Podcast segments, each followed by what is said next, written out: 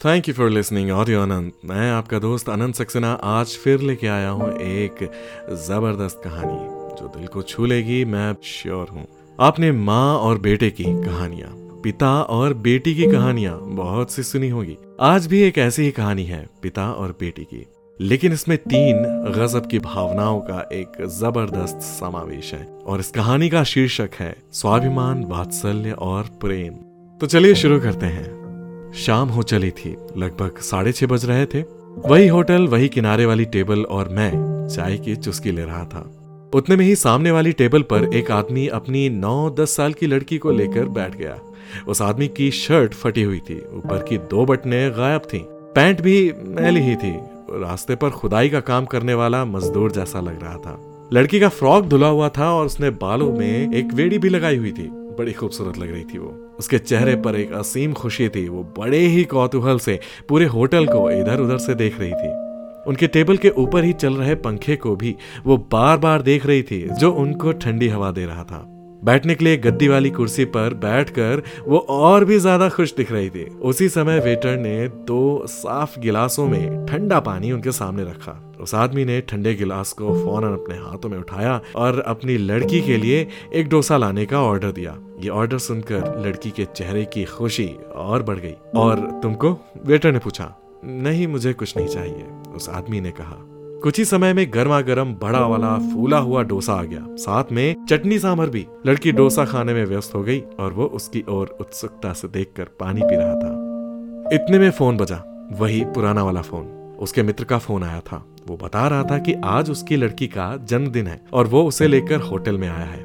वो बता रहा था कि उसने अपनी लड़की को कहा था कि यदि वो अपनी स्कूल में पहले नंबर पर आएगी तो वो उसे उसके जन्मदिन पर डोसा खिलाएगा और अब वो डोसा खा रही है।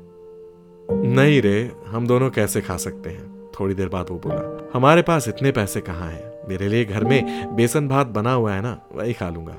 उसकी बातों में व्यस्त रहने के कारण मुझे गर्म चाय का चटका लगा और मैं वास्तविकता में लौटा।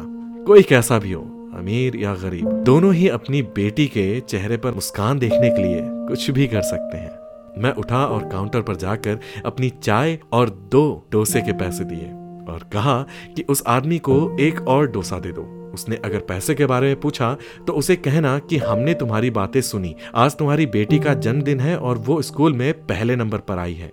इसलिए होटल की ओर से ये तुम्हारी लड़की के लिए इनाम। उसे आगे चलकर इससे भी अच्छी पढ़ाई करने को बोलना। लेकिन लेकिन भूल कर भी मुफ़्त शब्द का उपयोग मत करना। उस पिता के स्वाभिमान को चोट पहुंचेगी। होटल मैनेजर मुस्कुराया और बोला कि ये बिटिया और उसके पिता आज हमारे मेहमान हैं। आपका बहुत बहुत आभार कि आपने हमें इस बात से अवगत कराया। उनकी आव भगत का पूरा जिम्मा आज हमारा है। आप ये पुण्य कार्य किसी अन्य जरूरतमंद के लिए कीजिएगा। वेटर ने एक और डोसा उस टेबल पर रख दिया। मैं बाहर से ही देख रहा था। उस लड़की का पिता हड़बड़ा सा गया। बोला कि मैंने तो एक ही डोसा बोला था। तब मैनेजर ने कहा, अरे, आपकी बेटी स्कूल में पहले नंबर पर आई है। इसलिए इनाम में आज होटल की ओर से आप दोनों को डोसा दिया जा रहा है। उस पिता की आँखें भर आई। बड़ी खुशी से उसने अपनी लड़की को देखा और कहा, बेटी, ऐसे ही पढ़ाई करेगी ना तो देख क्या क्या मिलेगा। उस पिता ने वेटर को कहा, क्या मुझे ये डोसा बाँध कर मिल सकता है? अगर मैं इसे घर ले गया तो मैं और मेरी पत्नी दोनों आधा आधा मिलकर खा लेंगे। उसे ऐसा खाने को मिलता नहीं है। जी नहीं, श्रीमान। आप अपना डोसा यहीं खा लीजिए। आपके घर के लिए मैंने तीन डोसे और मिठाइयों का एक पैक अलग से बनवाया है। आज आप घर जाकर अपनी बिटिया का बर्थडे बड़ी धूमधाम से मनाइएगा और मिठाइयाँ इतनी हैं कि आप पूरे मोहल्ले को भी बांट सकते हो।